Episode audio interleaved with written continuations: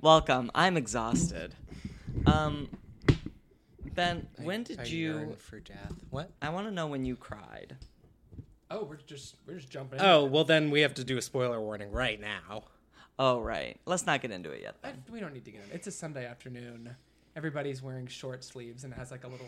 I mean, my my my layer is on the coat, Mm. but everybody's very wearing like casual, Mm. relaxing wear.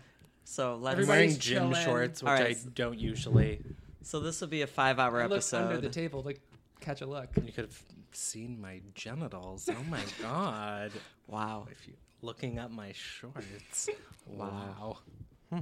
truly offensive. That's what friends are for. truly offensive. That's, so that's rich. we'll we'll we'll start talking about our topic four and a half hours in. That would be fine. I mean, it's a leisurely Sunday, like I said. We're taking our time. The sun is out. well, we have to be I done brought paras- within. I Where's brought your dinner? parasols. I don't know, but I have to be somewhere. I have to pick up a human at five and Oh. be to a place by five thirty. I will say Great. that I also would like to be out at the, sim- at the same time because I am going to go do dinner with my family, mm. and because when, whenever I'm like busy, whenever like my dad is in town and family's in town, and I have like an afternoon engagement, mm-hmm. if I if I do not get there right on time, they'll be like, oh well, we didn't. We, ate, we had like a late lunch. We didn't think you were going to be here until later. So I want to make sure that I don't miss the meal. I would like to eat. Wow, I like to eat with the group. Truly offensive. That's rude. That is rude. oh wow. So we were talking about Straw Dogs from 2011, right? I just finished it. I Yeah. have a lot to say about James Marsden. Why is And that Lurie's version available on every effort. streaming Because platform? Because it's recent. Yeah.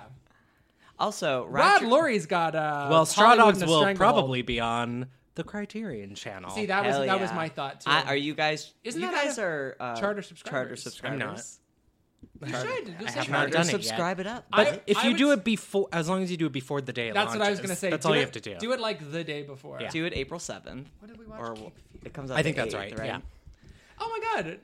I, I feel so dumb. I did not connect at all that our homework movies one is a remake and one is the original, which was later remade. Cute. How about that? How Oh. cute. We'll talk Cute. about it when the mics are on. And as we all know, Oh my God, us hot us mic. is a remake.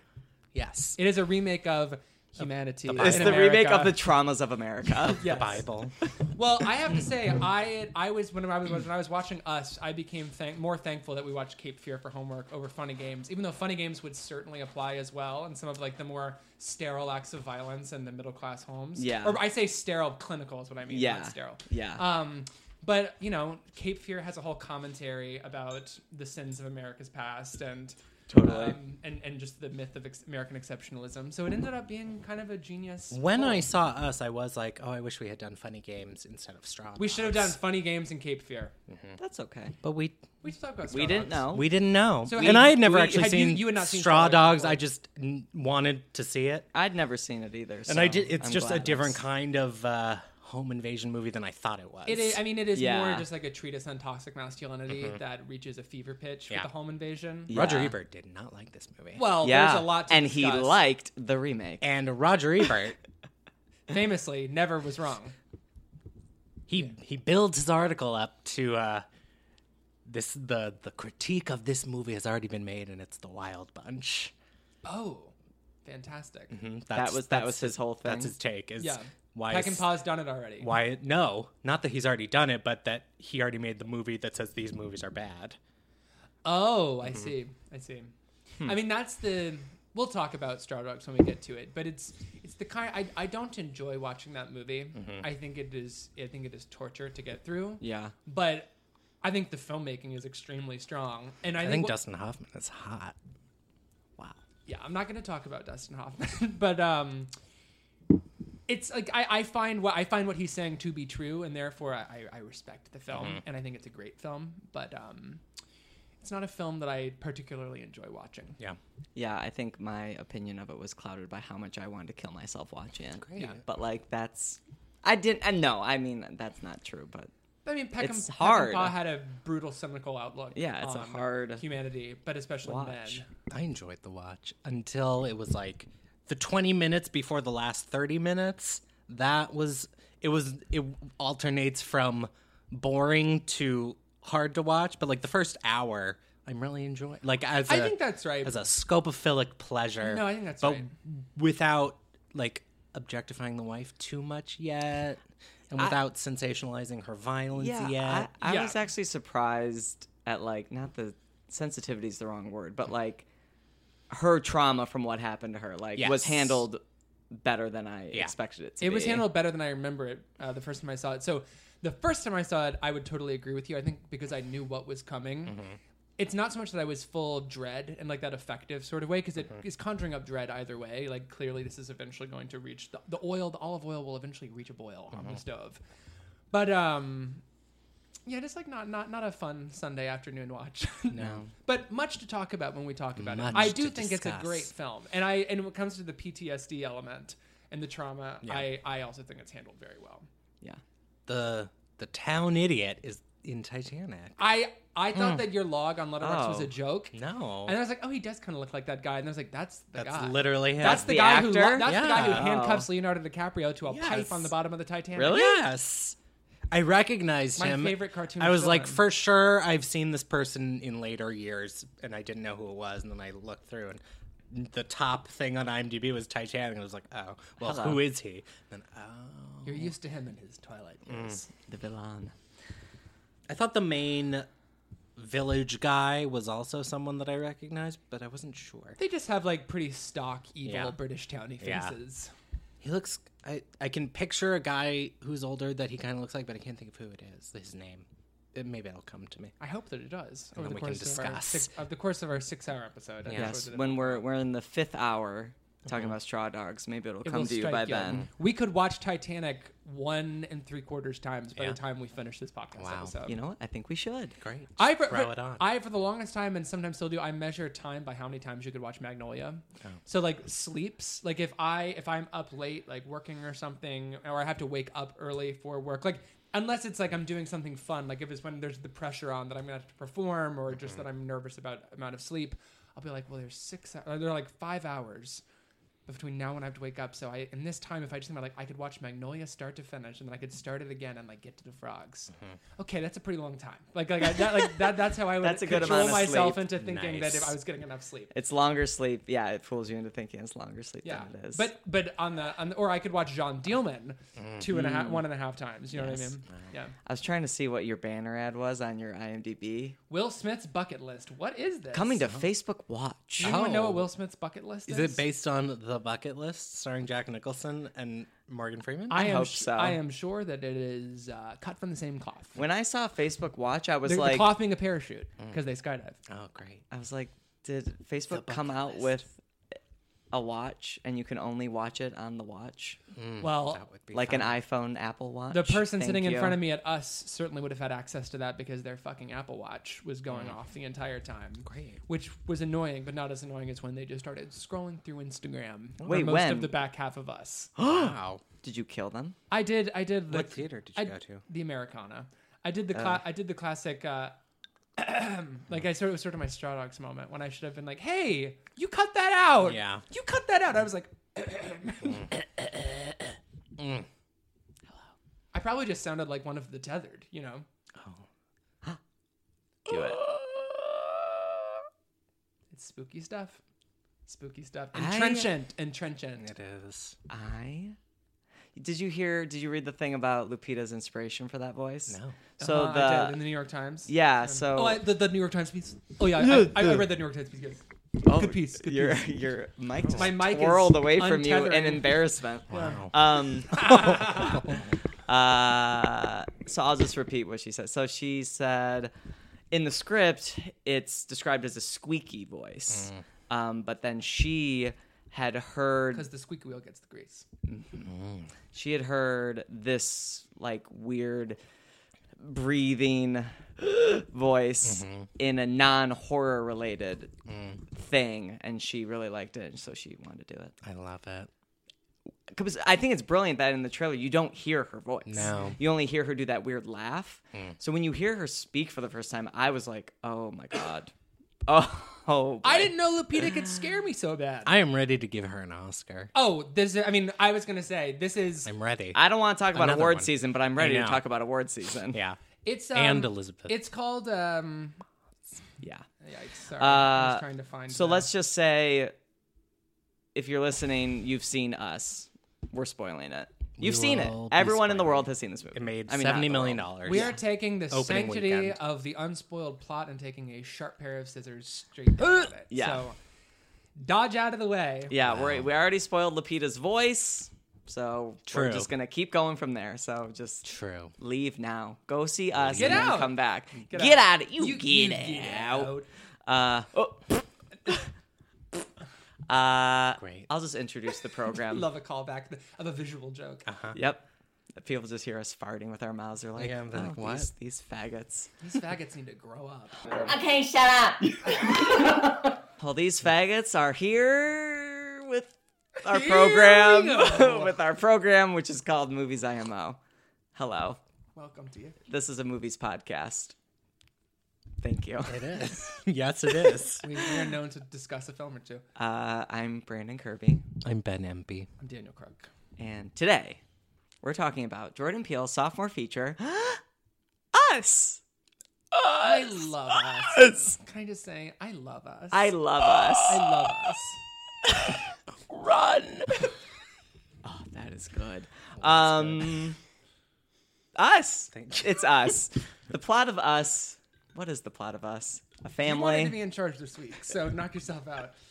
A family goes on vacation to a vacation home, In Santa Cruz. Santa Cruz, and Which is where the lead grew up. Santa Is- Cruz. Is her name Adelaide? Adelaide. Adelaide. Yeah. Uh, or is it red? The mom is played by Lupita Nyong'o. The dad is played by Winston Duke. They are The children are two bright new discoveries. Oh my god, so good. Uh they have a home invasion from their doppelgangers dressed in red jumpsuits with gold scissors, and that's all I'll say.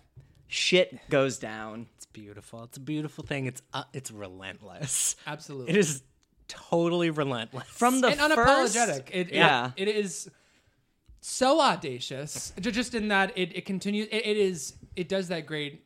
It does the it does the improv thing in a good way, which is that it just is continually yes anding itself all the way to the end, and it never collapses under the weight of its own imagination. Yeah. In a way that is, from a storytelling perspective, thrilling. And Yeah. like, forget the metaphor for a second. Just that he is daring to go in each of these directions in It's all so these different tones. bodily. yeah. It's like very A real, visceral. a real crunch movie. hmm And it's it's almost shocking to watch these Yeah. people like run after each other. I was in Yeah. physical and spiritual pain by the end of this movie. I had a stomachache the whole time. yeah. Yeah. I also The- ate a lot for dinner. I had a lot of popcorn but- in the movie, so that didn't I had a help. large dinner. I got My my, pores were the size of that shocked girl's mouth because of all the popcorn and coffee I had during this movie. I I got myself my usual medium popcorn. Mm.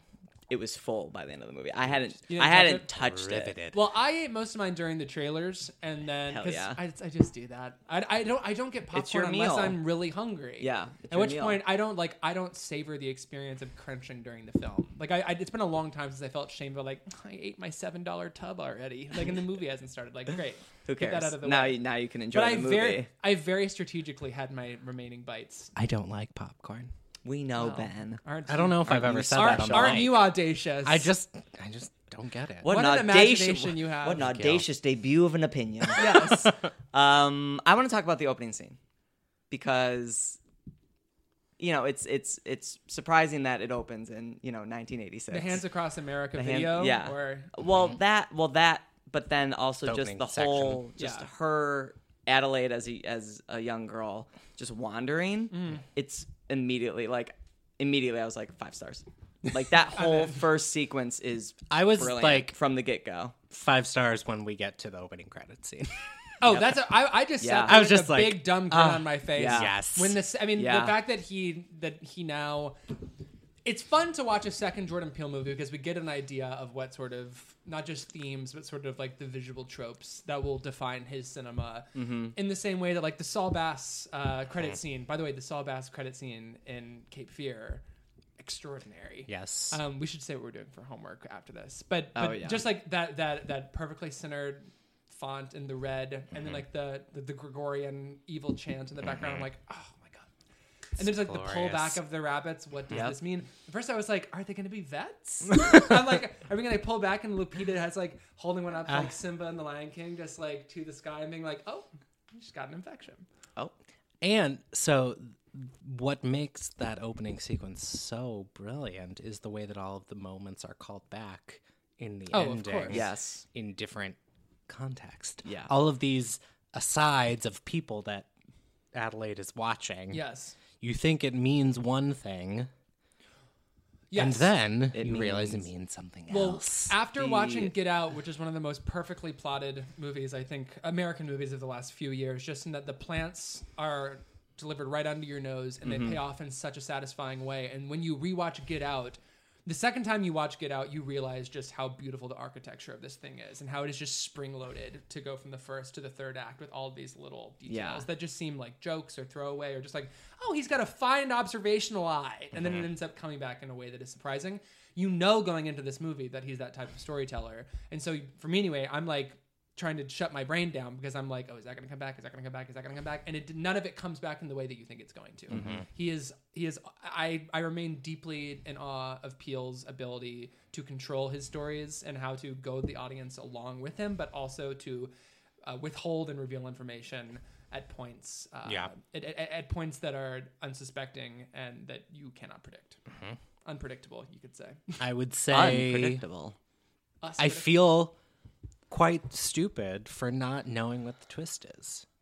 I had an idea. I, I, I was like, do we think that they got switched? But then I quickly was like, no, that doesn't make any sense. And then the way that it's revealed is gutting. Mm-hmm. I've heard from some people that they were like, I predicted the twist. Well, Here's the thing. Even if you predict the twist, it's not about that. doesn't make it It's not about that. doesn't make it oh good you predicted it. Good job. But it It's not a- still is 'cause- a Well, brilliant Brandon- it's Brandon- still a brilliant device. Like it's, It's, still not about it's the twist. You It's not can't- that it is. Brandon, you can't fight with Kaedu Film Twitter. Don't you know they're smarter than every movie they see? I just Did you not know that? I just You can't win.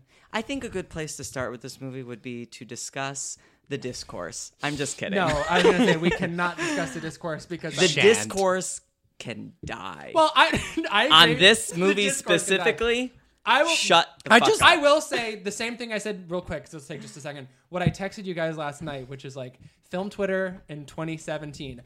Jordan Peele has such a remarkable, boundless imagination. Let him do whatever he wants. Film Twitter in 2019. Lol sis, little extra over here. yeah. that that Yeah. right there. I It just just showed there's no consistency. no. There's no consistency in the discourse. It Jordan- drives me crazy.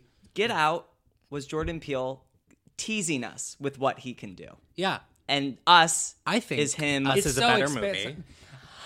I don't I'm know not- about I'm that, not- but I'm- I, I take the point. For the most part, I'm not ready to go there, but I think I could It's get so there. expansive. there are just the expansiveness Yeah. is impressive. And Just I think the it's- scale of this the thing. cream visual is essential for storytelling is a leap forward. I think, it is.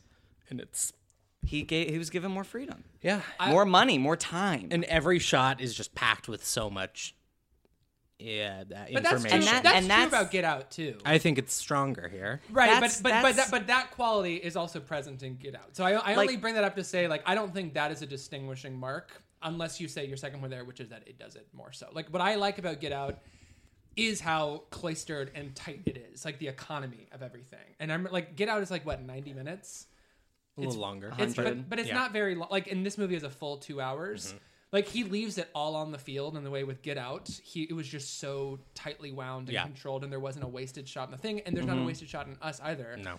So I appreciate them for different reasons, but you do have I you have to give Jordan Peele credit for leaving everything on the field, and it's all good. like it's all brilliant. i just think The me- the messiness is just the, an, an abundance the, of riches. the the like the the classic cliche that you say about if you turn off the sound i don't Yeah. think you would get get out necessarily and i do think you would get us I think that Get Out is very visually coded in- a way that I think reads without sound. But I am not going to disagree with you about us because I can.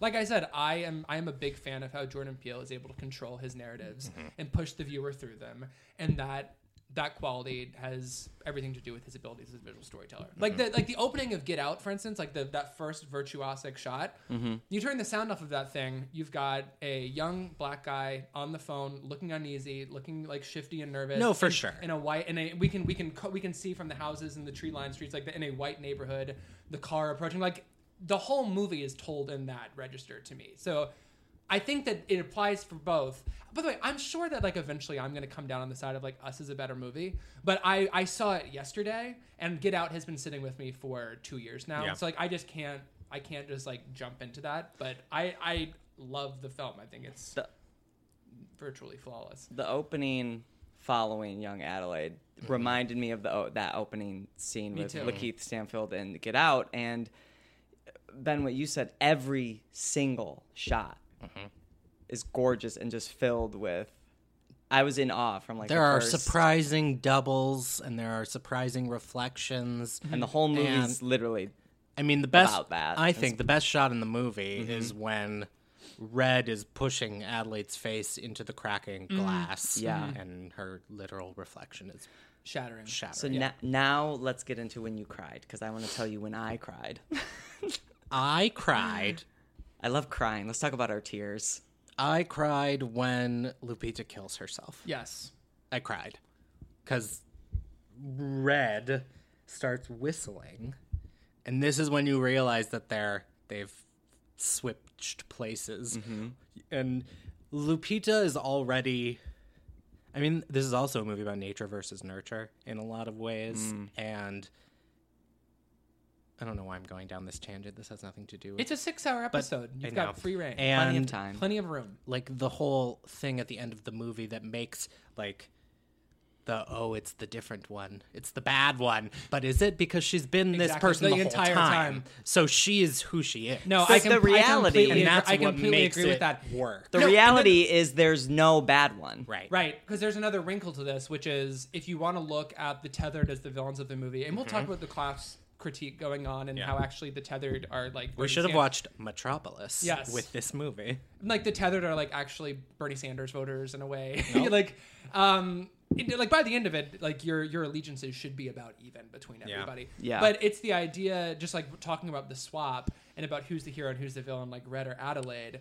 Um, I think the nature versus nurture component is crucial to this idea of where your sympathies go and who and who. Basically, the point I'm trying to make is that because Red comes from above, in theory, that still makes her one of the oppressors. Mm-hmm. But she was able to lead a revolution, which makes her a hero. And Adelaide managed to escape, so she pulled herself up by her bootstraps, so to mm-hmm. speak, and then becomes damned along with all the people around her who are mm-hmm. complacent and, and turn a blind eye. yeah Um, eat the rich that's Yeah. what this movie's about Yeah. eat the rich Right. I mean, I, I think that it's about eat the rich, but I also think that there is a culpa. Like I, the movie doesn't tell us. Like, well, the movie does tell us. Like, even the man, uh, the the man on the boardwalk, the beachcomber with the Jeremiah eleven eleven sign, he gets murdered by his double too, and he's not the rich. So yes, True. I think there's like a that that's a, tr- a serious component of it, but I think it is more about the complacency that everybody has um, about. I mean, I don't know. It's like it's tricky because that guy would be one of the people that I personally would be turning a blind eye to, which makes me culpable in their own oppression.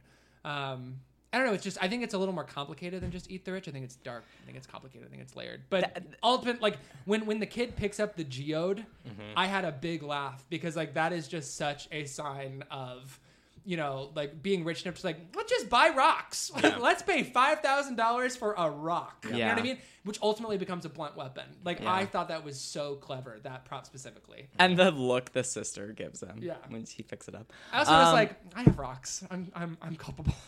I just love that there are so many infinite layers of this movie that you could watch it completely surface level. And it's completely thrilling. It's a perfect tightly wound like just horror comedy. And then there's the, the the layers upon layers of allegory. And like I feel like there's no right answer. There's so many No. different readings to this thing. I mean, and you it's can- just endless. You can remove class from it completely if you want to. And Yeah. view it as just a metaphor for depression or trauma, which I Uh-huh. don't think, which I don't believe is the over. I don't think that's what the movie is about.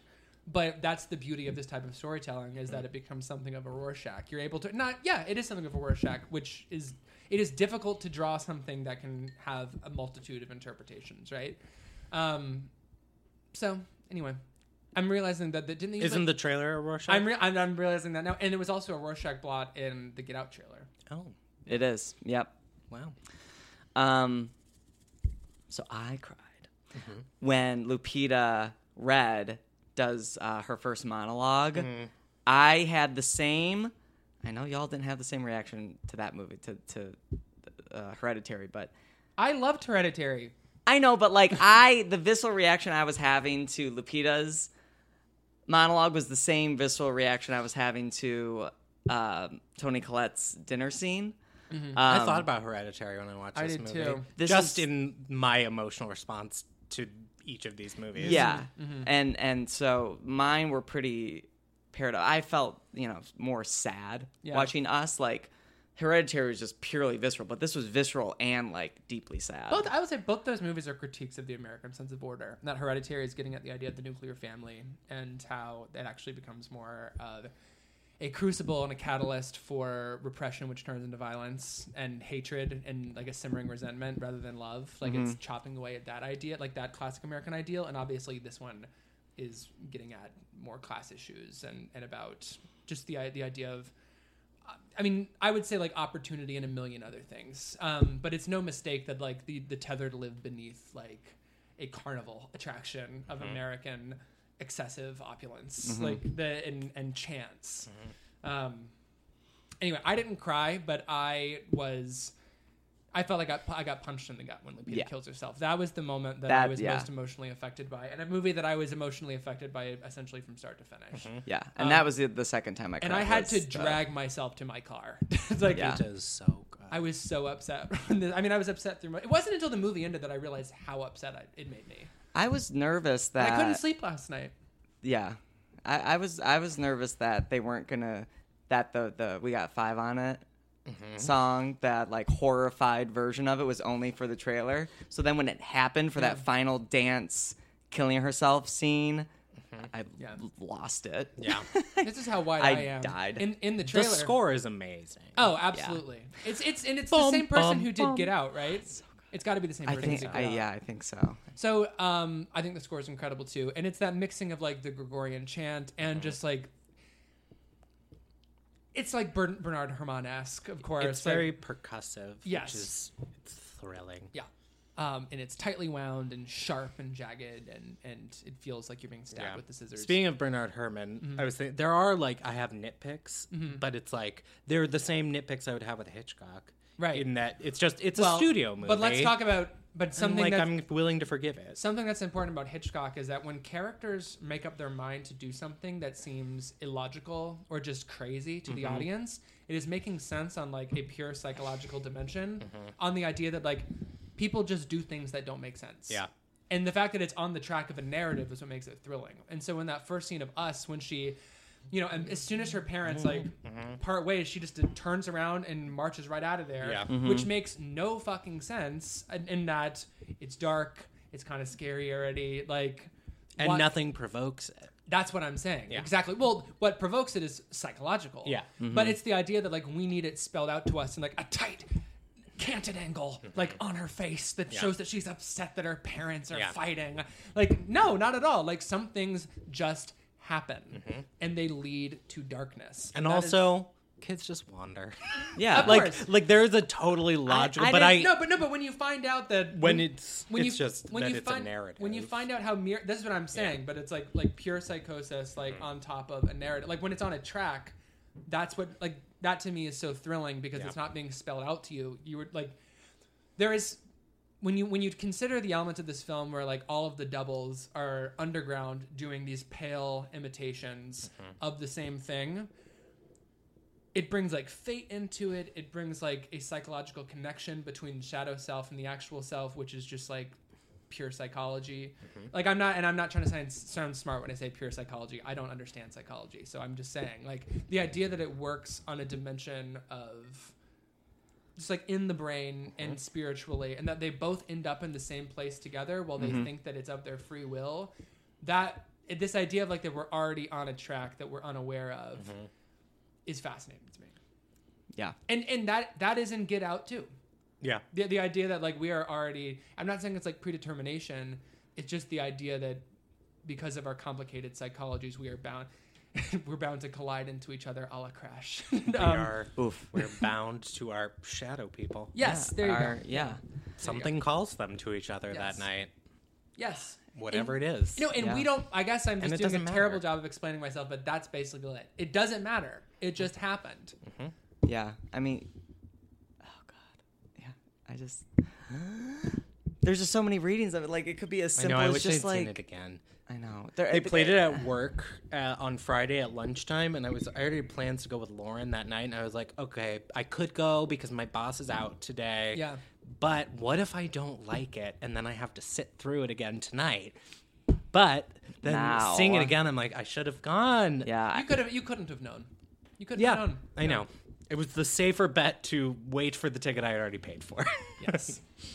um, and I do want to see it again in the theater. Me too. Yeah, I'm g- gonna try to go I'm to gonna the wait a week. I might wait a week and a half. Mm-hmm. I- I'd like to put some distance between it, but yes, me too. It's Yeah. um I mean, Jordan Peele said like this movie is about like we are our own worst enemies, and Mm-hmm. it's like yeah, that's that's very simple reading. And then you could get like political about it. You could get about class, depression. depression, trauma. Oh my god, and and it's that about America. It's about America. Yeah, that line. I know some people don't like the line, but where Well, it's because I, I. I that I think it's brilliant. I think that line is like I just- I'm that's the movie. I'm so That's the torn movie. between talking about why people are wrong and just talking about what I like about this movie. Mm-hmm. But it's like even the phrase "we're Americans" is so packed with uh, meaning. Mm-hmm. Like, but which by which I mean, you think about how often the phrase like "we do this because we're Americans." It's like it's Mm-hmm. patriotic, it's proud, it's pessimistic. It just has this multitude of meanings, and that is so much about what Jordan Peele's surrealism is so good at is Mm-hmm. recontextualization. That's just surrealism, period. So the phrase "we're Americans," Mm-hmm. I can see people hearing that and being like. There he goes again. He thinks he's making some great political statement, but Yeah. he's not. He is just recontextualizing this ubiquitous phrase in our culture Yeah. and twisting it in a way which is the meaning of which is not immediately apparent. Yeah. yeah. And and honestly, have a laugh. It comes out. It, it appears to come out of nowhere. That's the thing. Of, sur- surrealism has an inherently comic element to it, Yeah. but the idea that like he's trying too hard Yeah. is just ridiculous. No, Yeah, it's, It's agree. utterly ridiculous. I think it's stupid. Well, it's just like it, it's, it's it's it's just a denial of the mode he's operating in. Mm-hmm. I was very pleasantly surprised and absolutely in awe of the humor in Yeah. this Oh, thing. it's hilarious. when that also reminded me of Hitchcock. Yes. It's always And Hitchcock. Body. Hitchcock Body, never stops being funny throughout the entire movie. The last, obviously, Unless the last of shot of North yeah. by Northwest is like it, it is intercourse. It is Yeah. a Yeah. train going through a tunnel. yeah. As like it, it those movies, yeah, those movies are very funny and body and in in Peele's own type of humor, which is you know. Key and Peele. I mean, that Yeah. the reason that show works is because Mm-hmm. it mixes like the deeply intellectual with the absurd, Mm-hmm. and, and and like and like a splash of the juvenile. Like there, there, there there's something so funny about the name of Tim Heidecker's yacht being called Biatch. You know, and like that that's like a dumb joke, Yeah. but it's really not. When there's other layers to it, like the idea of like when you attain like a level of monetary success. The like the the thought is that you somehow become more sophisticated, mm-hmm. but no, like we're all fucking idiots and you children. just become Donald Trump. Y- Yeah, Donald Trump would. Don, well, Donald Trump probably wouldn't have a yacht called Biatch, but his Donald Trump Jr. would. Yeah. I Tim love, Heidecker is great in this movie. I did not know Tim was in this until, I until want he popped up. I want Elisabeth Moss to get an Oscar nomination. so no, so I wanted to say I'm hoping that this builds some goodwill for you going into her smell, Oh. into her smell. I mean, I do Hmm. think Elisabeth Moss is a genius, but I just don't want to see that movie. But when she is putting on the the lipstick and smiling at herself in the mirror, oh, I am in it. Oh. and when she's crawling across the floor, that, That is a scene shot. broke my It's a shot. heart. Yeah, that's it's With oof. "Fuck the Police" playing in the Yeah. background and good vibration. Oh. Ophelia. Call nine. Call the call the police. police. That that's genius. it's genius. I agree. Ophelia. But, I, I'm, Ophelia. which is it's gr- fucking hilarious. I was just I was just listening to an episode of Switchblade Sisters April Wolfe's podcast because she was interviewing Ondi Timoner who directed the Mapplethorpe movie and I we do not know each other but we have crossed paths at a couple festivals and I did I interviewed her at the New York screening the New York Gay Film Festival screening of Queer Film Festival screening of uh, Mapplethorpe so I wanted to listen to that episode and they were talking about Ex Machina and they were bringing up the point of how often our AI are coded with female names. You know, like it, and it's just the it's patriarchy and it's misogyny, all this stuff. And I think that's such a great like that's such a great um to to to to, to, to come Detail. Yeah, it's a great detail. It's a it's a gag reveal when uh the robe guy. What's his name? Tim Heidecker. Tim Heidecker. of Tim and Eric fame. Yeah, right. Yeah. And and he calls out to Ophelia for the first time, and it's hilarious. Yeah. It's- Um, and then she becomes an. That just reminded me something. I was watching something recently, and it said that the subway in New York, the like, the next stop is such and such is a female voice, and the orders like stay away from the door is is a male voice because that's who you. We're fine obeying men. If, if it was a female robot Mm-hmm. and voice you want telling us, you want would- the female to give you information Nur- to and you- nurture. and you want the man voice to give you orders. yes. I don't remember what I was watching where they talked about that. I was that on High Maintenance? I feel like that's the only Okay, well, New quick, York quick sidebar about centric high thing. maintenance. It took me a minute to remember what episode seven that you referenced was, and then I did, and I was like, oh yeah, It's stunning. The mm-hmm. Silas Howard directed episode. I think like we, we we have talked here on the mic, and there's discourse around like the idea that a a piece of storytelling has to love its characters, and it's almost like this. I get very annoyed like at these broadsides on Twitter, like making fun of people who think that storytelling has to be about loving your characters, because of course that's not what it's about. But the idea that a, that, that that that that a storyteller could have affection for its characters and could tell a story with generosity is somehow uh, inferior to mm-hmm. like There Will Be Blood is mm-hmm. just bonkers. Mm-hmm. And put that aside, just the mode of storytelling with generosity and love for characters and rich humanism, it just does not get any better than this last season of High Maintenance, in my opinion. very That good. is the piece. Have you finished of- it yet? I have finished it. Mm. It's gorgeous. Can't wait to get it. Get it to watch it. To watch it. once I It's get stunning. HBO. It's like shortcuts if Altman was an optimist. Oof. that's interesting. Hmm. That's an interesting video essay. In this video essay, I will. an- My name is Daniel Zoller Give that an Seitz, edit. and uh, I have a series of film essays online I think Okay. my on YouTube. my biggest guffaw. Sorry, back to us. Please bring it Back to us. Back to us. Brandon's so selfish. Thank you. Back to me. Um, when they are fighting, not fighting, but they're like competing over their kill count. Mm. That's like a very video game joke.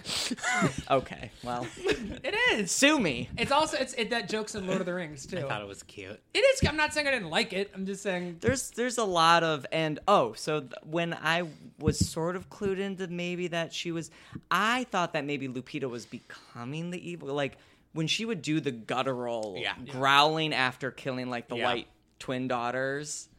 Oh my god! And I thought the and point was that you know we're all the same, which it Exactly. is. It Yes, is. That's yes. also. but there's a just read. more to that. Well, That's because how I was the shadow it. selves Yeah. are just slightly uh, warped versions of the person themselves. Like, Right. Especially you think about the the daughters of the Tim Heidecker and Elisabeth Moss characters. Mm-hmm. Like they are carbon copies of that same snootiness, entitlement, Mm-hmm. dead eye type thing. Like everybody's doppelganger is. I mean, they're ob- they're a doppelganger. You know, like it, it's just Yeah. it's just an accentuated version. It's just like the, the, the, they're their own worst qualities, or whatever Yeah. you want to call it. I would like to now bring up the film Rat Film, which Yeah. I don't think either of you have seen. Haven't Uh-uh. seen. But one of the major like set pieces in Rat Film is they talk about this experiment that was done with rats, where you give a colony of rats every possible thing that they need to survive. And you only restrict how much physical space they have, and they will eat each other alive. And that is, I think, part of what this movie is getting at. Yeah, and I think you mentioned that on our best of episode a couple years ago, and it Mm-hmm. reminds me of a conversation in unfortunately Paul Haggis's "Show Me a Hero." Oh. but which is, which is I like Show Me a Hero. I did too. But that that great lecture of, from the guy who's like talking about why housing has a direct social impact Mm-hmm. on um, underrepresented populations and how it becomes a feeding frenzy, like a, a snake that eats its own tail. But it's not by nature; it's by it is by it is by white supremacist uh, architecture. Yeah. essentially. Mm-hmm. Yeah. So if everyone in America had a house with a yard, a lot of problems would just go away. yes, Mm-hmm. yeah. If every single person. Um. I like Yep. Please. the moment when you first, the first moment you realize, oh, this movie's expanding beyond what was shown in the trailer. When The, the beginning. The, yeah, well, The, lit- hand, the hands across. actually, the America video. 1986. Yeah. that was okay. I Yeah. lied. That's the first moment. They but don't this- really go into that there's anything period in the trailer. No, absolutely not. And then they don't go into.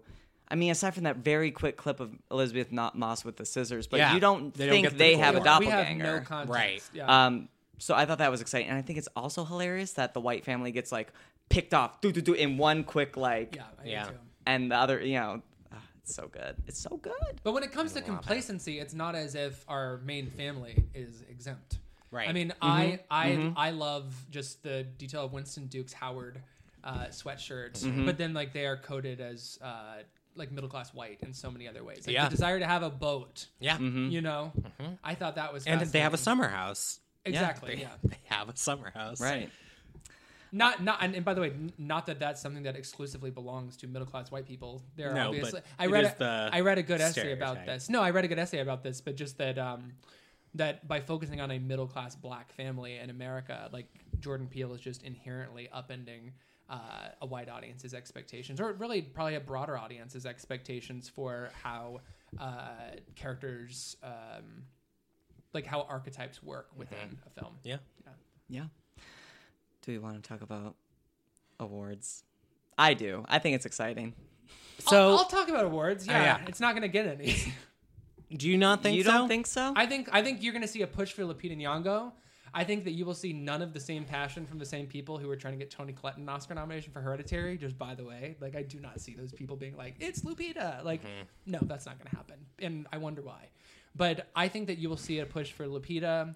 I don't think this movie is going to get a screenplay nomination, even though it deserves it. I mean, the reason Get Out, because Get Out had a and I mean this with no shade or anything, but a tidier metaphor going on, mm-hmm. and it's social. Obviously, when we're talking about haves and have-nots, us is just as quote unquote timely, even though they're actually timeless issues and like the, mm-hmm. this in, in, in in American history and what it's commenting on.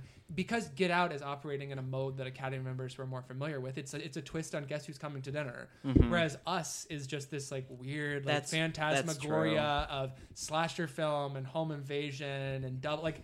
No, I don't. it might so. be I would too. love it. I would love It would, that might to be happen. too I think much, you know, it. too ambitious. My joke It's about not- film Twitter is how I think the Academy is going to react to this movie. I think it's not going to get picture director, but I think it's going to get four-ish nominations. That would be amazing. I think. I think it could hold on. because I think, I think the the younger Academy members will go for it. It's also making a ton of money. It's making Yep. so much money, and I think Jordan Peele is in the club, Well- and so that means the movie gets recognized, even if it doesn't like if it doesn't hit the big. I I hope that Jordan Peele is in the club. I I Mm-hmm.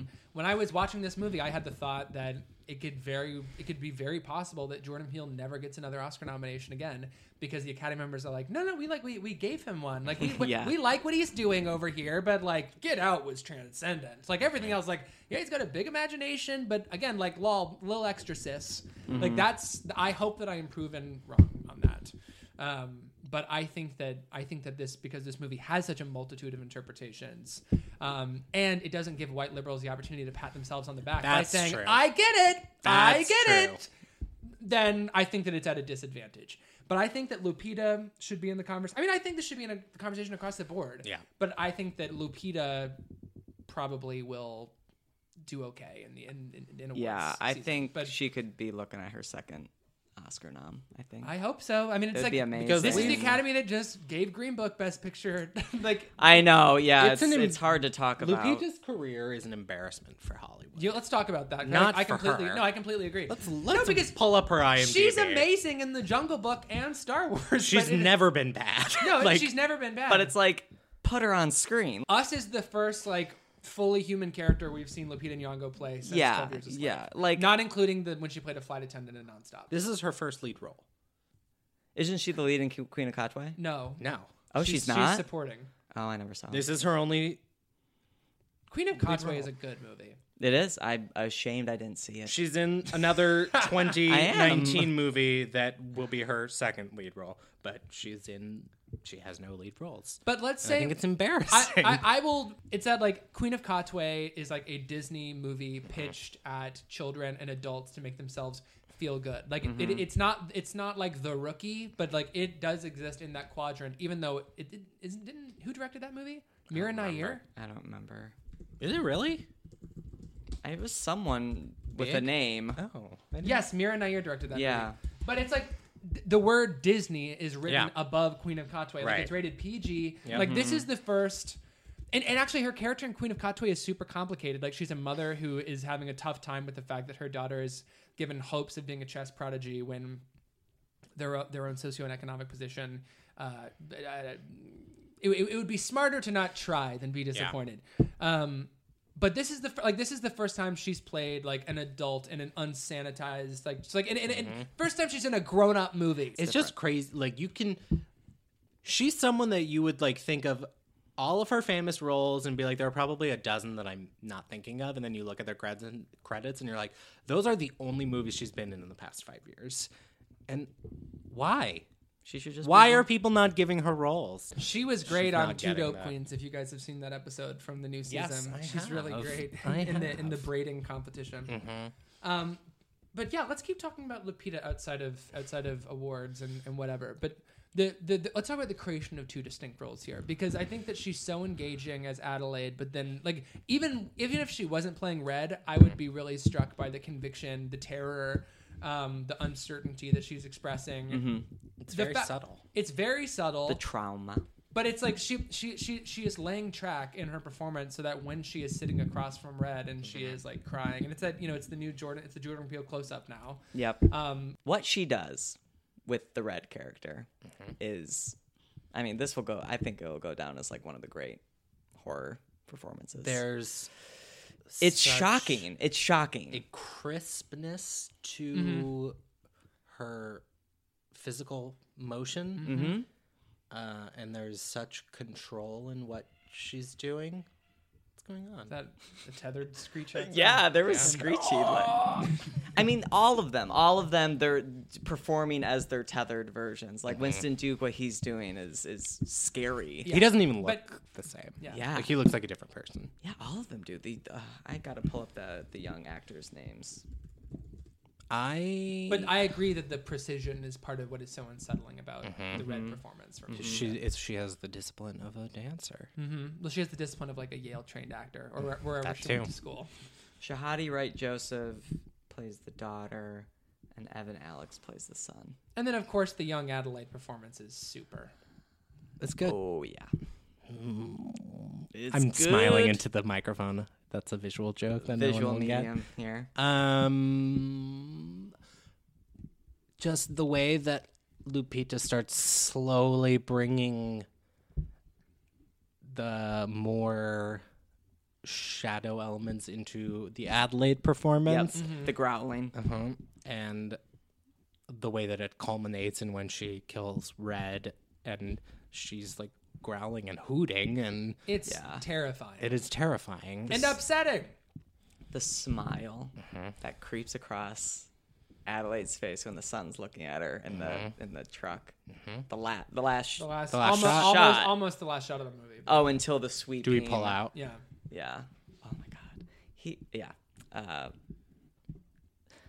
Which just makes me wonder if we should talk about how clever the Hands Across America. that's where I was Yeah. gonna go. Yeah. Can we go there? Yeah, I would love to. Well, just the idea that Hands Across America existed to eradicate homelessness, Mm-hmm. and then half of the money raised ended up getting scraped off the top in order to pay for it, and like the people whose idea it was to make everybody feel better, like Uh-huh. so it didn't actually accomplish the thing that it was supposed to accomplish, but everybody felt really good about it. Yeah. like the dual element of that and that the, I, I fully believe that the tethered lose at the end of this movie they reach their hands across america but they haven't eradicated everybody those helicopters signal that it's like in you know in, in, in not in like the walking dead but like in a lot of zombie movies where like eventually the humans are able to outsmart the zombies by using like governmental forces which mm-hmm. again works here like the Yeah. just the idea of like governmental oppression like systemic built from the ground up systemic oppression like i fully believe that like a week later most of them are axed like they'll probably drop a bomb on them. Yeah. you know what I mean?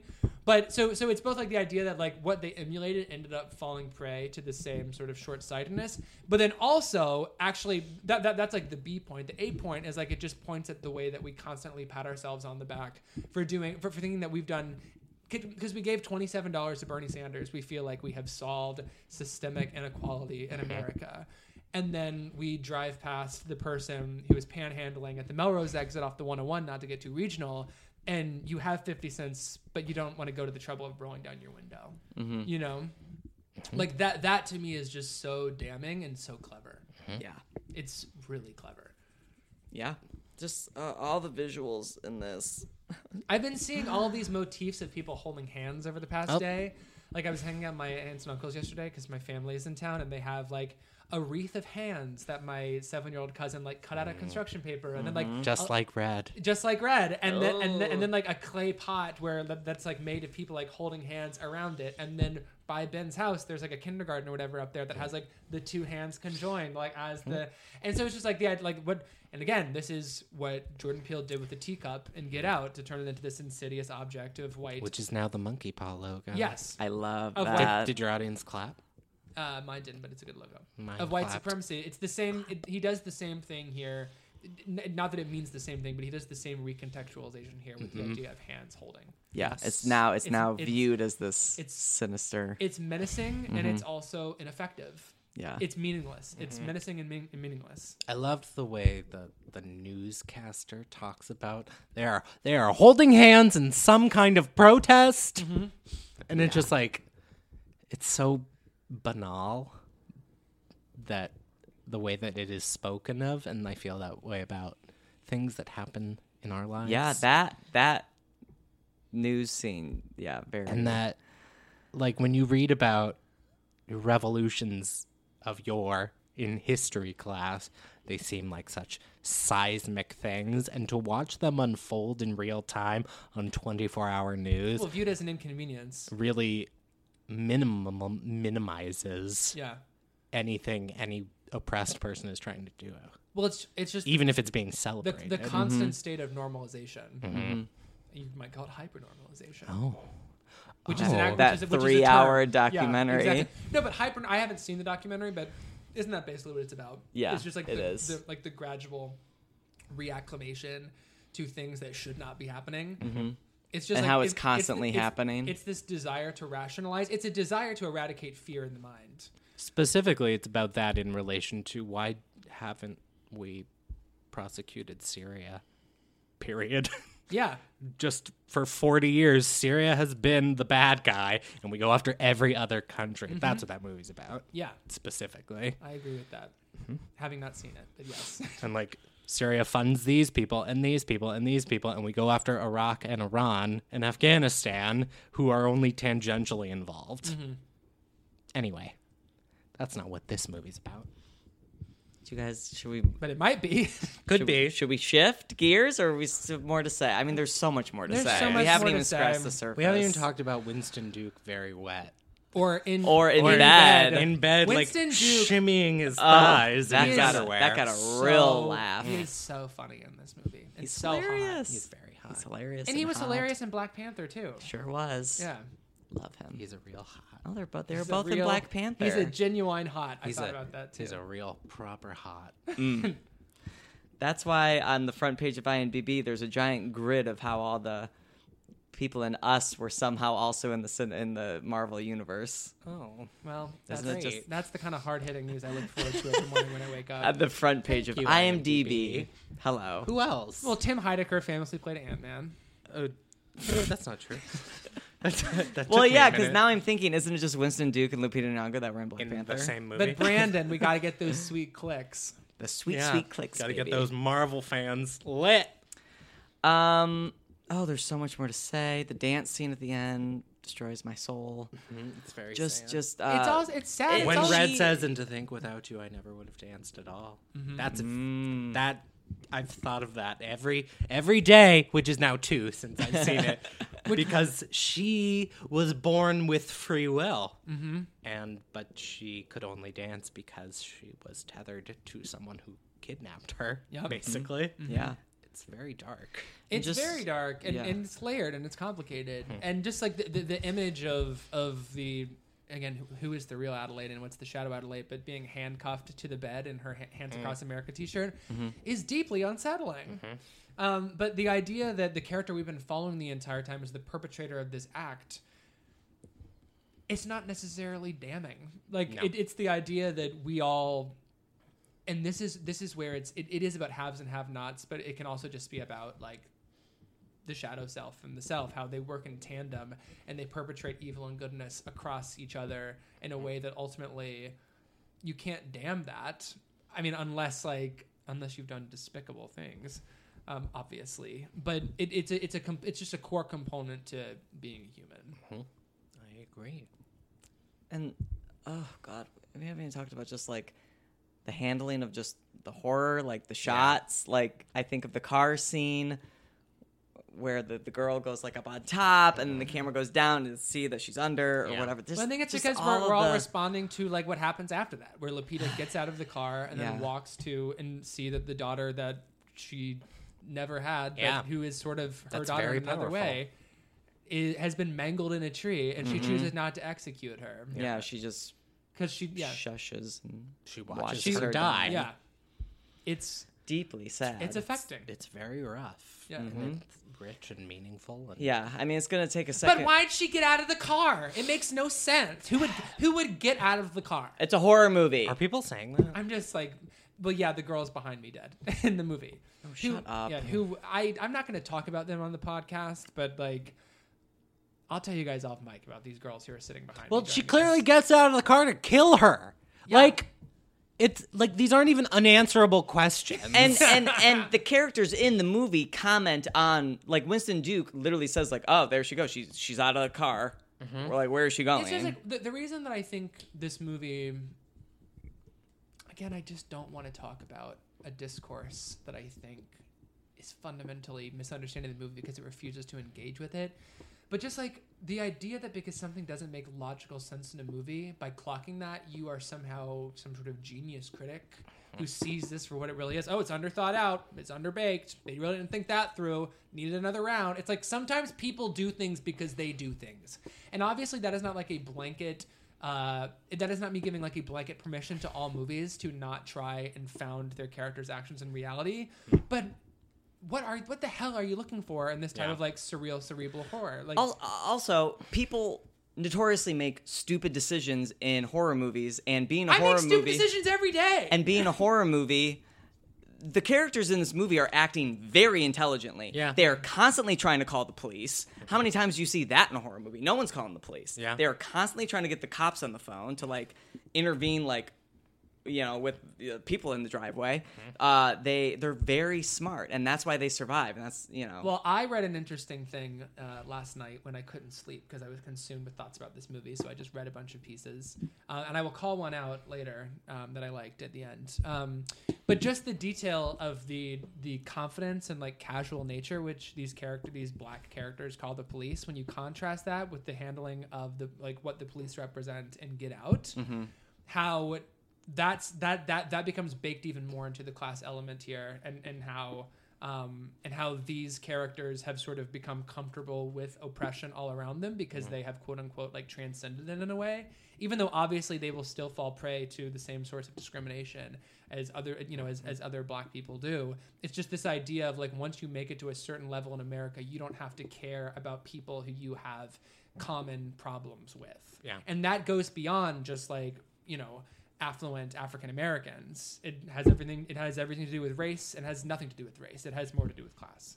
Um, but you, you see what I'm saying. But I thought that was a really interesting point. And also, um, just to show how white I am, in the trailer when Lupita is like teaching her son to like snap on the beat, I was like, oh. How cool is that? Like you never see that in movies, and then like you watch it again, you realize she's snapping on the wrong beats. Like I saw that trailer like 10 times and I never once. like, I'm like, oh, what, interesting. Like, oh, I didn't know about that. I'm Yeah. like, oh, wow. And then, like, I see it this time. I'm like, oh, no. It's like, you, like, I just felt extremely white She's in, just- in my realizing of that. She- She's like snapping to like the the fast tempo. She's not like yeah, she's, like off.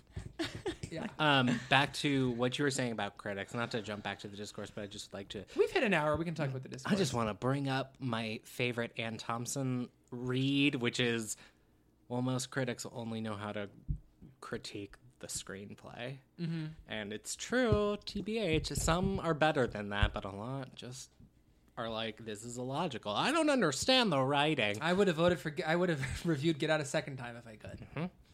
And they are just looking for like narrative clarity in screenwriting. That that's what a lot of critics are looking for. I just think Well, this is what happens when we don't actually hold our critics to a standard of understanding film as a medium. just the idea of what what what what sort of the the savviest quip you can come up with. You know, how how can you most easily poke holes in something? Oh, and you can do it with a little uh, twist of prose, or you can use a funny adjective, or or or draw a. Uh, a, a metaphor that's going to make someone chuckle when they read it, or, or, or like you're able to sound bitchy in a way that sounds authorita- authoritative.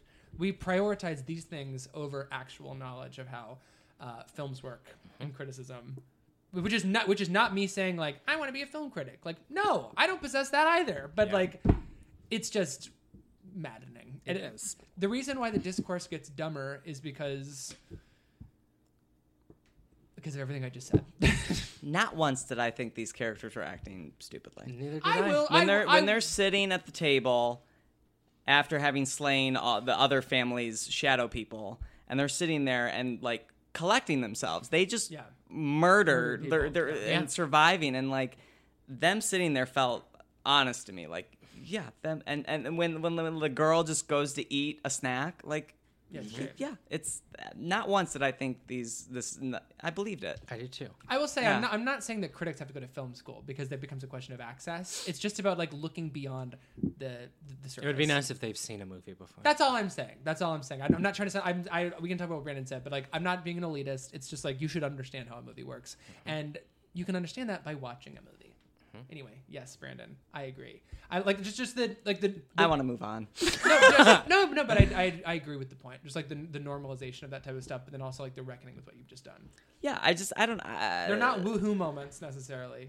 uh, as they a, just need to catch their fucking breath. yeah, Yeah. as as a more um i think it is a more conventional straightforward horror mo- not straightforward but in terms of survival it's more uh horror movie than get out in that sense and just people surviving mm-hmm. and i believed like their reactions to what they were going through I do too. yeah i just think he really no i don't know he's, he's a good horror movie I'm maker. never not with this movie. yeah I I yeah, will I will like s- what you said about Get Out. Like you're with Jordan Peele, he could lead you into traffic and you'd follow him. exactly. Yep.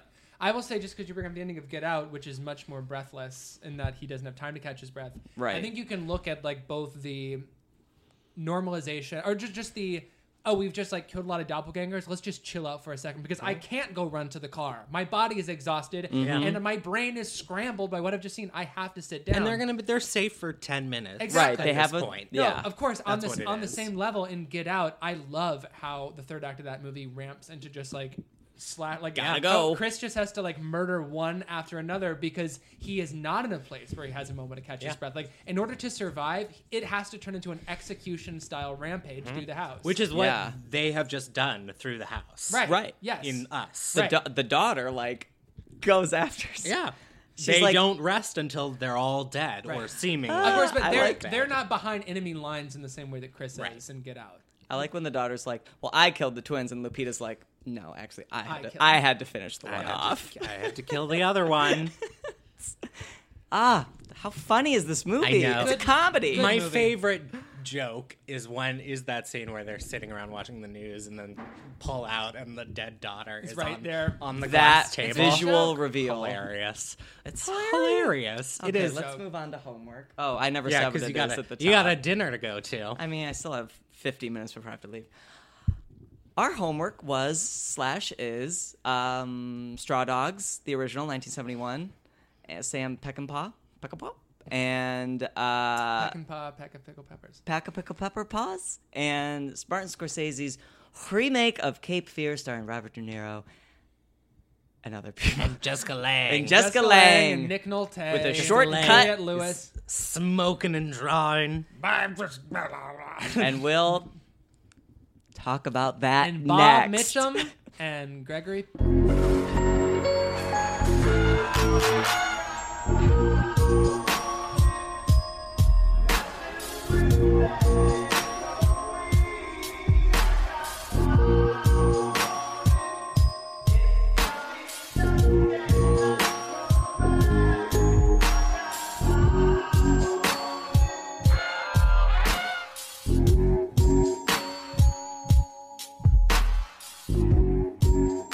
Okay, homework. Ben, let's start with you and talk about Cape Fear. Go. Cape Fear is a movie about male impotence, among other Hell things. yeah. But that's where I would like to start. Great. It's a movie about a woman who wants to get fucked and her husband is too busy with work and they do like fool around. Are you talking about Straw. Dogs? Or I you talking know. about Cape Fear? Very similar. They have a very similar setup in that way, only Straw Dogs doesn't then expand that it's also about the world. America. Mm-hmm. But um, we see. Do we start in prison? We start with a very Mm. chilling Saul Bass Yes. uh, credit sequence Mm-hmm. with where the water ripples and the hawk flies above, and then like the double negative of his eyes. Mm-hmm. And- Oh, it starts on Juliette Lewis's eyes, right? Or his she- that eyes. she's doing almost like a Terrence Malick, uh, like Badlands esque, like this is how we got to where we were Yeah. going. That's right. She's writing her. Uh, Her report on what her- I did this summer. Yes.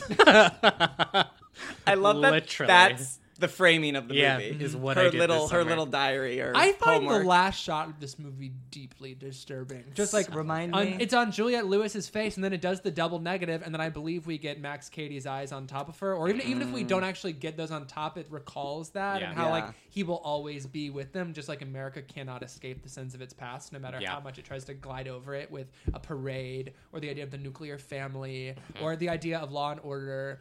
Like I, I tweeted this, but I, I actually would like to write an essay about this, but I won't because I don't write essays. And I don't have time to write essays. But I think it's fascinating that Scorsese and the Coen Brothers remake two genre staples of like the very end of the pre-Hollywood New Wave studio system, so Cape Fear and True True Grit, mm-hmm. and then what they do with, and these are movies that are just like Cape Fear, the original, is pretty disturbing, but just like somewhat palatable, like not necessarily benign, but like they're classics. And because Yeah. they're classics, we stop like most audiences like stop interrogating them because it's like, oh, it's Robert Mitchum, oh, it's John Wayne. Like you get comfortable with it, and then they turn them into stories about how the American sense of law and order um, is an illusion and easily bendable, which I think is fascinating. Um, I mean, they're just like the idea. I put this in my Letterboxd log, but just like the idea of um, the myth making of American exceptionalism in Cape Fear. So let's talk about like we can talk about the idea of nuclear family, the idea of justice, law and order, the idea of um, well, let's start there. So I'm so fascinated by the attention Scorsese pays to the July 4th parade and the people on the floats dressed in like the white powdered wigs and the George Washington blue revolutionary coat. And it's like these I the, we, we we we talk about American history as if it's not populated by men, like as if it's not populated by people, like they become heroes, they become they, they, they, they, they become myths. They, be, they become these Herculean or these uh, these figures that live on Mount Olympus who did no wrong and always worked swiftly in form of justice. When in fact they were just people. And through the worldview of Cape Fear, people are deeply hypocritical. People are deeply violent. And because the film takes place in the South, there's also this recurring element of racism and the original sin of America, slavery, and how uh, I mean it's very telling that when Max Cady, no spoilers, but spoilers, when Max Cady, if you haven't seen Cape Fear, stop listening. But when Max Cady drowns at the end, and he drowns while speaking tongues going down, Yeah. and we probably think i mean just like the idea of the south rising again and, and and what that type of like uh that I, that, that type of like ecstatic christianity or whatever, whatever it's called um can never fully like like it's the, the idea like the south will rise again and it ends with him like sinking into the water i think is just like just like the the the, the both the both the idea that like we there's this like insurgent bigotry and racism and like nasty violent side of america that we that we just like in us we get used to this idea Yeah. of like the invisible people like stay out of our lane um, but we don't actually deal with it and so max Cady rises to power and he also represents just like the, the sins of the past through our main character nick nolte because it's unresolved and unexamined and rather than actually deal with it we just move past thinking it's never going to come back eventually it's going to come back and kill uh, everyone and everything we know The past is the not past is not the, past. past. and then eventually, you know, you're just gonna be Jeanne Dielman just trying to do your work. You're pulling a late night shift, and then all of a sudden, Robert De Niro kills you and puts on your hair. Us is literally Jeanne Dielman. Everyone's getting stabbed with scissors. Oh my God. Right. oh my god! That's so true. Red is Jeanne Dielman. Wow. Correct. She is. She's doing the work. Um, Thank you. She's doing the work. I'm doing work. She's doing work. In uh, true Scorsese fashion, the movie asks you to uh, like behold Max Cady in a sort of awe-inspiring way, and he's like, he's sexually virile. He's fit, and he wears flashy underpants. He's charismatic. he's and funny. charismatic, and you are drawn to him. He loves to laugh. Yeah, he loves to He's laugh. pretty funny. He is funny, and he's fun. very smart. He's a very smart man, Mm-hmm. and he taught himself law in the clink. on the inside. Good for him. Yeah, he learned Really to read. He made a man of himself, didn't he? learned to read. clink, clink, bitch. Keep going. Sorry, That's funny. nothing. The Um, clink. in the clink. He's in the clink, and then Ah clink. it Cady, is asks that you, you? and you look at uh, Nick Nolte as a wimp, Mm-hmm. and Impotent. yeah, he's impotent, and he's made this. You're you are sympathetic to the fact that he didn't do his job to defend Max Cady 14 years ago or whatever, and you're like, okay, maybe he made the right moral choice, but that's not his job in that Right. particular Which why case. In that not- That's why moment. he's not a public defender anymore. Yeah. And it just it throws everything into a gray area even if obviously Max Cady is the villain, there is just it's everything is just a little bit grayer than it is in the original Cape Fear for sure. Definitely. Cape Fear the original is very much there's just this menacing man and I did the right thing. And I I'm Gregory Peck and I I put Robert Mitchum away. So I want to talk about quickly, Mm-hmm. just to bolster my theory, but you bring up Gregory Peck. The casting of Gregory Peck as Cady's defense attorney is exactly what I'm talking about in terms of the breaking down of the myths Mm-hmm. of American. I won't say exceptionalism again, but just the idea that justice and law and order always shine through and win the day over evil forces, Mm-hmm. specifically like racism, uh, which I bring up because Gregory Peck's most iconic role is, of course, Atticus Finch in To Kill a Mockingbird. Also, and of course, there's a he played the original lead of Cape Fear, so that's there too. But like when you think of Atticus Finch, when you think of Gregory Peck, you think of Atticus Finch, which is just like the shining example of everything that the American justice system should be. Even when you know you're going to lose, you fight for it and you do right by your client, but you ultimately serve like an even higher set of values and ideals. And then to cast him as just like this flim flam, like shady guy who, Yeah. who's the best in the business because he'll do whatever it takes to win is so damning of the American justice system, specifically because it recalls Atticus Finch. Yeah. Even though, of course, he also cast Bob Mitchum, um, uh, Hollywood's favorite stoner, as the uh, police chief, and Mitchum played Max Cady in the original. So Scorsese's also engaging in film history just by bringing back the two leads. of He's the laughing at Fear. us. Yes. Martin Scorsese's back there laughing at Oh, us. he's having a big old laugh. just like Max Cady in the movie theater, chomping on that's, the cigar. that's Ben going to see us. that that was me. Just guffawing Yeah. at the movie. But the other, but, but uh, to respond to what you actually said and not just fill out what I'm saying, um, this gray area that Scorsese revels in is exactly why you not to talk about the discourse again. But again, like the worst way to win an argument is just like attack your enemy without putting anything forward. But I am putting something forward here, which is that people got upset by the Wolf of Wall Street because it said he's sell. Look at it, Scorsese's celebrating this. He mm-hmm. should be damning this. And by showing it as like the spectacle that it is, he is damning it by showing how intoxicating it is mm-hmm. and how fun it must be to be there. That is him. Like it would be unrealistic, like to portray someone as smart as Max Cady as just like an out and out louse Yeah. you know like by by by by by investigating like these contradictions and and you're actually it, it's just, it's a much more honest and moralistic portrayal in my opinion than being black and white Yeah, I love that he's smart enough to actually to not actually break the law. exactly I mean, except in other aspects when he bites of the Illeana narrative. Douglas's cheek off.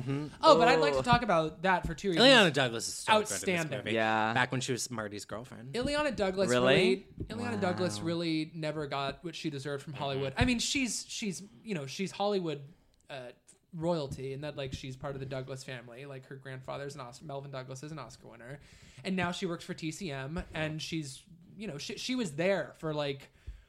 She, she has been an active participant in Hollywood history her entire life. So I don't want to make it sound like Illeana Douglas like got kicked out of Tinseltown. But in To Die For, she should have gotten an Oscar nomination. She's here's a hot take: better than Kidman in To Die For. Yes. I knew you would agree with that because you don't like the Kidman performance. I d- it's as, not as much, as, like much as. I do, as much as I do. But she is so good here, and also, um, I think that Scorsese did a great job of. And again, this isn't about being prescient. It's not about being timely because these issues are timeless. But how Cady knew that Illeana Douglas's character was never going to go to the police about the rape mm-hmm. because she was humiliated by it. She didn't want to she didn't want to then be threatened again, like didn't want to have the specter of him retaliating over mm-hmm. her shoulder or over her head. And she also didn't want her colleagues to know that she had quote unquote allowed herself to get in this situation. Yeah. She's blaming herself. And like isn't this exactly the conversation that we're having right now in mm-hmm. terms of victims coming out to speak against the people who have committed atrocities against them? Like mm-hmm. it's just it, it's wrinkles like that in this movie that I really respond to. And especially when it comes to the idea of justice being served in america like Scorsese, like you can just like see people like on twitter being like leveling that same spielberg complaint like scorsese like never has female protagonists. Scorsese is a misogynist. It's like mm. Because his characters are bad people like that's like the easy take. Like mm-hmm. you can't watch these movies because there's violence against women in them. And of mm-hmm. course if you don't want to watch if that's a trigger for you and you don't want to watch those movies don't watch those movies. But the idea that depiction is endorsement mm-hmm. is so short-sighted and I'll just say short-sighted. And when you see a critique, a, a critique like this that Scorsese is putting into it, like it's a, just a, it is a very holistic, inclusive uh, indictment of the American justice system. Um, it's not just about like Nick Nolte and Robert De Niro, like in a tete-a-tete about who's right and who's wrong. Like no, he, it is very, it is holistic, and he is in, he is bringing in gender, he's bringing in race, he's bringing in class in a way that I just find hugely compelling, and it's not surprising because Martin Scorsese is a genius. This has been my TED Talk.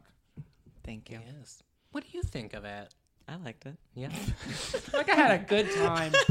No, I agree with everything you guys are saying. Uh, I like when Jessica Lange is covered in mud and lifts her head up. It's very glamorous. that is a good one. is a good moment.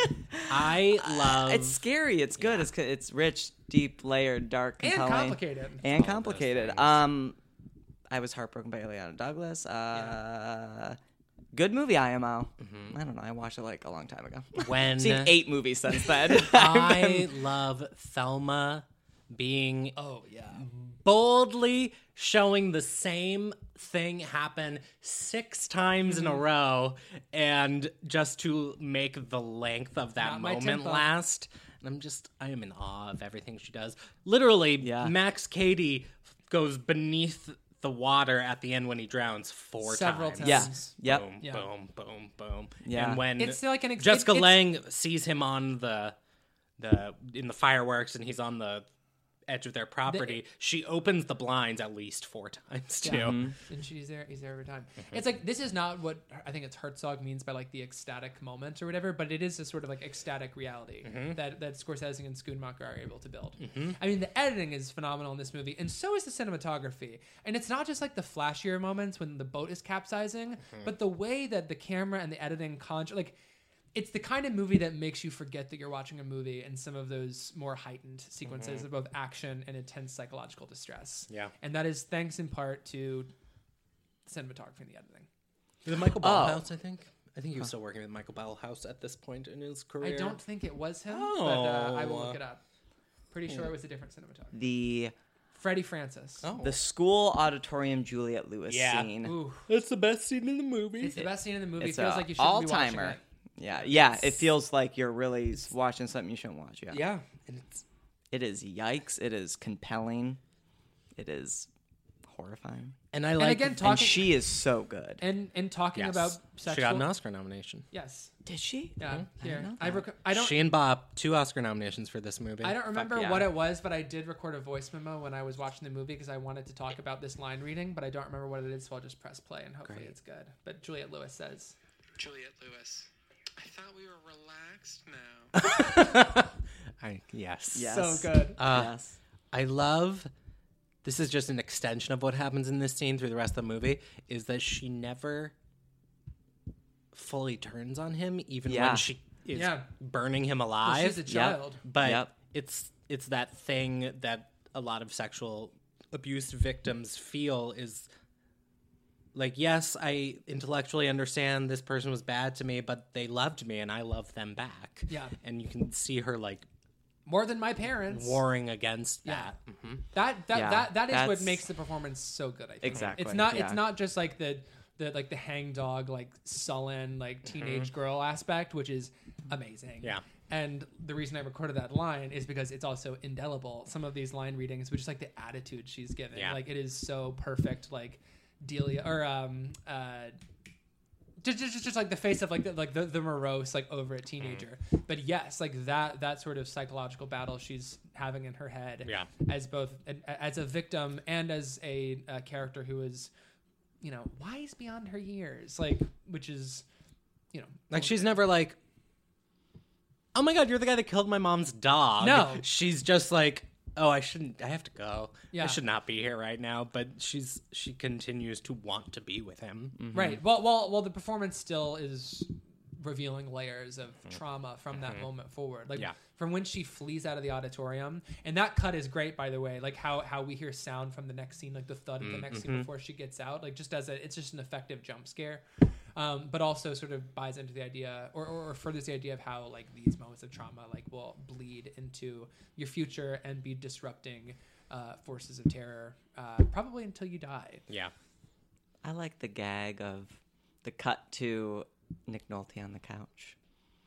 Is that right? oh then? that's a good gag It's a good gag, right? What does she say right before? No, he says Oh. he, he- he's like, "Don't you see? Like this isn't this is an opportunity for us to work together as one. We're gonna beat this guy and we're gonna do it together." Cut to him like grumbling and getting on the couch to sleep by himself. He's like, "Oh my god!" He's like, Gabagoo.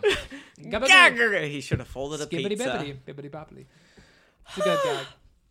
the last thing I want, I don't, I want to say really quick. Mm-hmm. Before we transfer. I lost it. I was just, Before we have a transit, uh, I was gonna say something. I forgot. Maybe it'll come back to you. Yeah. We can Maybe your shadow- and I'll come back to Maybe your when I- shadow person I- will. Who is when it- to you? to me. Oh, oh. That's- That's They us did actu- whisper it to you. Us was actually a great way to jog my memory because I love when they slip in the blood of the private investigator in their kitchen and they're Ugh.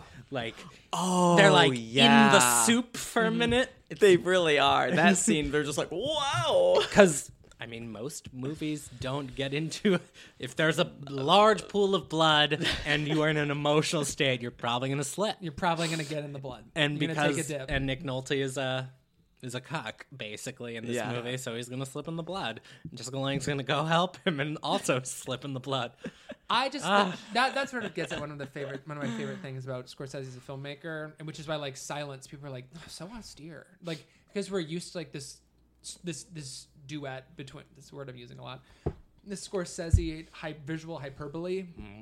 where everything is just a little extra, everything's a little heightened, but then what he's getting at morally is far subtler than that. Mm-hmm. Like just the there's your balance, like between just the the exciting, like and it's scopophilic on some level too, like just the like that. Just, it's it's eye candy. Like it it is it is Titillating. it's titillating. It's cinema. It's mm-hmm. cinema, baby.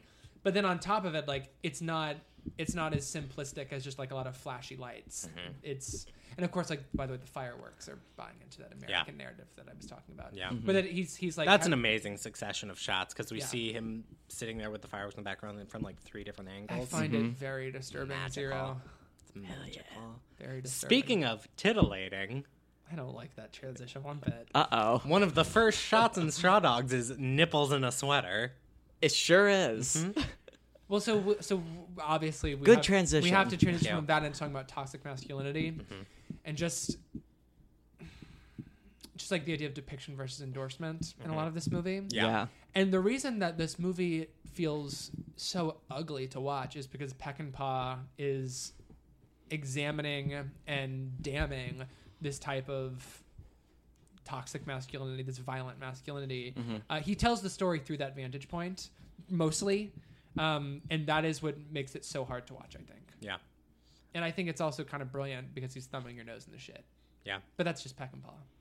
I like I'm constantly surprised like Brandon said of the way he's more sensitive to the wife than I think he will be. Yeah, Yes. that's what Um, surprised me. And I I still would like more because I just would like more. It's a, a- which is a break in the perspective that I'm talking about. Mm-hmm. Um, I like that there are these private moments with her where she is erasing the plus sign in Dustin Hoffman's Yeah. long equation and making it a minus. Like Yes. you really get a sense of her own frustration and all of this, and, and being a character who is consistently sidelined. Mm-hmm. It's also like at the end of the movie, like Dustin Hoffman goes ape shit and starts murdering all these people, not because she was raped, not because he doesn't. Yeah, not he doesn't even Yeah. know. Doesn't not even not know. because her cat was murdered, mm-hmm. but because he feels like a beta male and a Yes. cock. Yep. It's it is to assert his own dominance over mm-hmm. his land. It is it is not to stand up for anybody who was wronged by them, except for him. yeah. yeah. It's like Dustin Hoffman is still a piece of shit at the end of the movie. He's been a piece of shit the, The whole time, Yeah. yeah. He's it doesn't. He thinks he's redeemed What I himself because is 'cause really I saved my wife. this It's like, no, movie you didn't. is that He slaps her across the face. Yeah, and pulls her by the by her sucks. hair. Yeah. Yeah. this is that it's pretty clear very quickly that the marriage is basically over already. Yeah. Mm-hmm. And like it's just microaggressions that mm-hmm. become huge aggressions towards the end, but it is all of these little things that like you're like, "Oh, they don't like each other." No. And they neither of them want to be here with the other person. They would like to be in this house and alone, but they don't want to be with the other person. And I like the scenes where they're both trying to make it work, and Mm-hmm. then it's always ruined by Dustin Hoffman being an ass. Yep. Like when they're when she's like, "Come up to bed and play chess with me." Like Mm-hmm. maybe this is something I'm sure this is something they used to do. Like it's something that she enjoys doing, and it's Yeah. the way that they can meet each other on the same level because they clearly lead separate lives. Mm-hmm. And he's like, he's like. All right, I just had a really good move. I bet I can undress and do all my exercises before you even know what your next move is. And it's Yeah. like, well, you ruined it. Yeah. Did you Yeah. have to bring that? Like, did you mm-hmm. have to choose this moment to assert your intellectual and physical superiority Yeah. over me? And then he's like, "Oh, we lost a chess piece under the covers," and just like shoves her head into his crotch. Mm-hmm. You know, like it's he's such a he's such a bastard. Yeah. You bastard. You bastard! You bastard. Mm-hmm. There are no more birthdays. you bastard! We're done. Um. Yeah, I appreciated this movie. I didn't like it. Fair. Sorry. I think that's fair. I think it's fair. I would love to hear you talk about it more, though. Um, like I I I took some I took some notes. Ooh, Let note me pull up time. my Great. notes. Um, the ending, like the, the the escalation of the invasion, was not believable to me. Like, okay, they're drunk, but like, what? Uh, so that just the whole climax, I didn't believe. yeah. Um, It is a lot of effort. But then again, his daughter did die. And they've Yeah. been they've been looking for a Yeah. fight. Like they, Yes, this that whole too. movie, it's just it is is. just You're right. A simmering- boiling. Yeah. yeah pot Comes of to a- oil. Yeah. I yeah, really, it's what I is. I appreciate it. It's it's a it, I see what Peck and Paw is doing. Like it's just for me, it was just like an exercise that I'm like, okay, I see what you did there. I don't like it. And I got it. I got it, but I didn't. Well, I got it. Well, that was my log for goodbye to language. Mm-hmm. Well, I got it. I got it. Like I I get it. I didn't. I and and, and I enjoyed like the the filmmaking is good. I Yeah. mean, there's no denying that. But uh, I get that. I mean, I get that. Does anyone else think Susan George looks like Brie Larson? I did not think that. oh, interesting. I did. I understand what you're getting at though, because Layered, complex. also deep. about Godard, like I famously think contempt is brilliant, and I don't like it very much. It's Mm-hmm. like I get it, I got it, I understand. Doesn't mean I have to like it. yeah, that's how I feel about this. yeah. I, I will say, and I accept. I bring that up to say, like, I totally accept that. Um, so my next point, don't think I'm being like, no, you were wrong. But I do think that there's something about, apart from the fact that the, the character's daughter is missing. We don't know if she's. We, he doesn't know that she's murdered. But they're just looking for an excuse to have a fight. Like it's Mm-hmm. Yeah. it's not about it being motivated by something pure. The two people that they hate are now together. Exactly. Yeah. They have an, going they have an kill them. opportunity to kill them, Yes. brutalize them with force. Yeah, yeah. I you're right. That's like you don't need a read like What what bothers me about the last scene Uh-huh. the is that it's really that hard to get in that house. Like I know. Well, there's bars over the window. oh, are there? of- I didn't notice a lot that. of glass. No, they have they have to shattering. There's Yeah. a scene where they are pulling off the Oh, because I was just like, wouldn't they have gotten in by now? But don't you think they also are enjoy? It, it's like a cat playing with Yeah, their that's prey. yeah. You know, it's the They're it's the- taking their again, time. It's not just it- like Red. it's says in yes. us. We well, no, like- and we just like wanna Red says take our time. We've waited a long yeah, we've waited a long time. It's not about swift execution. we want to savor. we want to savor this. Yeah. and we're also getting truly fucked up, so we want to enjoy it. Uh, Like, it's when- so when- when fucked up when Dustin extra- Hoffman says, "I killed them all." I'm like, oh. Yeah, Ew. it's so gross. Yeah. Well, and that's that's maybe my favorite thing about the film, like what Peckinpah is saying about the moral dimension of heroism and the way that we're conditioned to watching characters in movies triumph over their villains. And this is true about us too, I guess. But that if it's almost like Michael Haneke in a way. It's like as an audience, you will want you want a certain thing out of your hero vanquishing the villain, which probably involves bloodshed of some sort, which involves just a a total conquest of, of, of the domain, like assert, asserting that same dominance that we established as meaningless is what we look for heroes to establish in the third act of a movie. We want them to win, and we want them to win by being dominant. And so, by subverting who we're watching through all of this, he just turns it into this. Um, just this grueling, like disgusting, like morally uh, despicable slog, um, where you're not rooting for anybody, and just Yeah. violence begets violence. Yeah. Mhm. And I, I think the last line of the movie is really great about like uh, the guy, the the nasty man from Titanic, saying, "I don't know my way home," and Dustin Hoffman's like, "Neither do I." and then Yeah. they drive off, and then the credits roll. Yeah. It's not that like he It's my favorite buddy comedy. it's you know what? It's my LOL. favorite buddy comedy since Green Book, which is Yeah. my favorite buddy comedy since Butch Cassidy and the Yeah, Sundance it's- Kids. Hell yeah. No, I don't mind at all. I Yeah. really have to go to the bathroom. yeah, because great. you got to go soon. I got to pick up my friend. oh, one Um, last thing I want to say. I just love when the wife, when he like is about to die, and he's like, "Go get the other gun or something," and she hesitates, and she's Oh, it's great. she's fully willing to let him die for a second. no, and then let's she's talk like, about. "No, I let's should-" just very quick, very quickly. I want to talk about that Mm-hmm. only, only in that again as a spectator, and especially like as a male spectator. This is not necessarily like how I feel, but I think what Peckinpah is pulling out of here is that Mm-hmm. he is daring the audience to say like "you bitch" to that woman for abandoning her husband in that moment. Yeah. when she is actually like, I mean, it's I'm very- rooting for her because I'm a gay man. She's the I- only person will- I, care No, about it- in she this becomes movie. Like, a- like audience surrogate morally, and I will say that there is a whole conversation we had about the rape scene. I don't think any of us are the ones to do it, but Mm. I do think that it is, and I don't, I'm not making our classic joke, but I do think that it's complicated. Um, like that, the the rape scene is complicated, Mm-hmm. um, but ultimately, I don't think that uh, any of us get to decide what that scene is about. Mm-hmm. Um, but. Uh, in, in, in in that moment when, when she when she when she is hesitating on saving her husband, Mm-hmm. she she's the only person seeing this for just the big fucking mess that it is. Yeah. Yep. And then she just stands on that landing, and Which then is- he leaves. which is which is why like she thinks about going outside Yeah. with, with the other awful the, the guy who raped her Mm-hmm. and it's not in my opinion and again i don't want to go down this road too much because i don't think i have any authority on the point but like it's not her like choosing the man who perpetrated all this you know who, who, who raped her who like Mm-hmm. is this evil force like Dustin Hoffman's a big piece of shit as well. It, Yeah. It's not about her choosing one over the other. It's her saying like, "Where am I most likely to die?" yeah. You know, I don't want to. I hate all of these people. Mm-hmm. So now, what? Where, where are my odds the greatest? Are they upstairs with the maniac who my husband is suddenly defending, who has tried to kill me twice now? Yeah. Like it's she's her her character is fascinating. Her motivations Mm-hmm. are fascinating to me. She's the most. Great. She's the only interesting character in the movie. Thank you. Yep.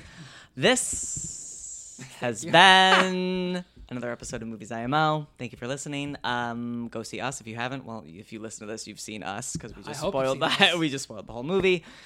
Um, next week we are discussing Harmony Korine's Beach, The Beach Bum. Yes. The beach bum. And our homework is uh, his most recent movie before that, Spring Breakers, and his debut movie, Gummo. it's gonna be a fun week to talk about. Woo! Get lit. Wow. I think you are gonna be lit. I mean, I love Spring Breakers, and I'm pretty sure I'm gonna love the Beach Bum, but I don't know how I'm gonna feel about Gummo. I liked Gummo. We'll talk about it. Um, I Gummo's like one of those movies I, I thought I had seen because I remember being young and like an older person in my neighborhood, like like like a very good older friend, talking about Gummo, and like the, it doesn't take place in Ohio, yeah. like the it, like all this stuff, and it just like the, the the description of the film like brutalized me and scarred me. So for a long time I carried around Gummo like I'd seen it. Great. I'm looking forward to. I know you're trying to rush me. I'm just saying. No, I'm not. Yeah. Great. Okay. that's that's all Um, I have to say. Uh, please follow us on Twitter at Movies um, IMO. Uh, subscribe to us on iTunes. Uh, rate us five stars.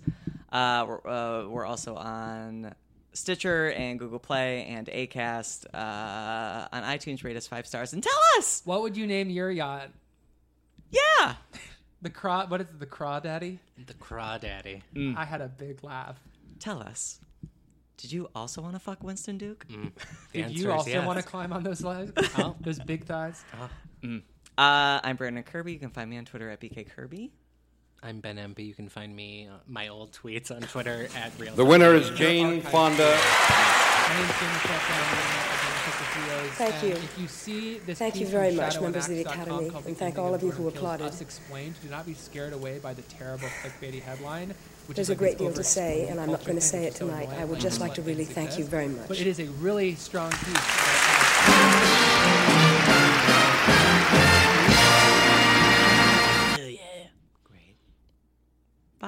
You did it.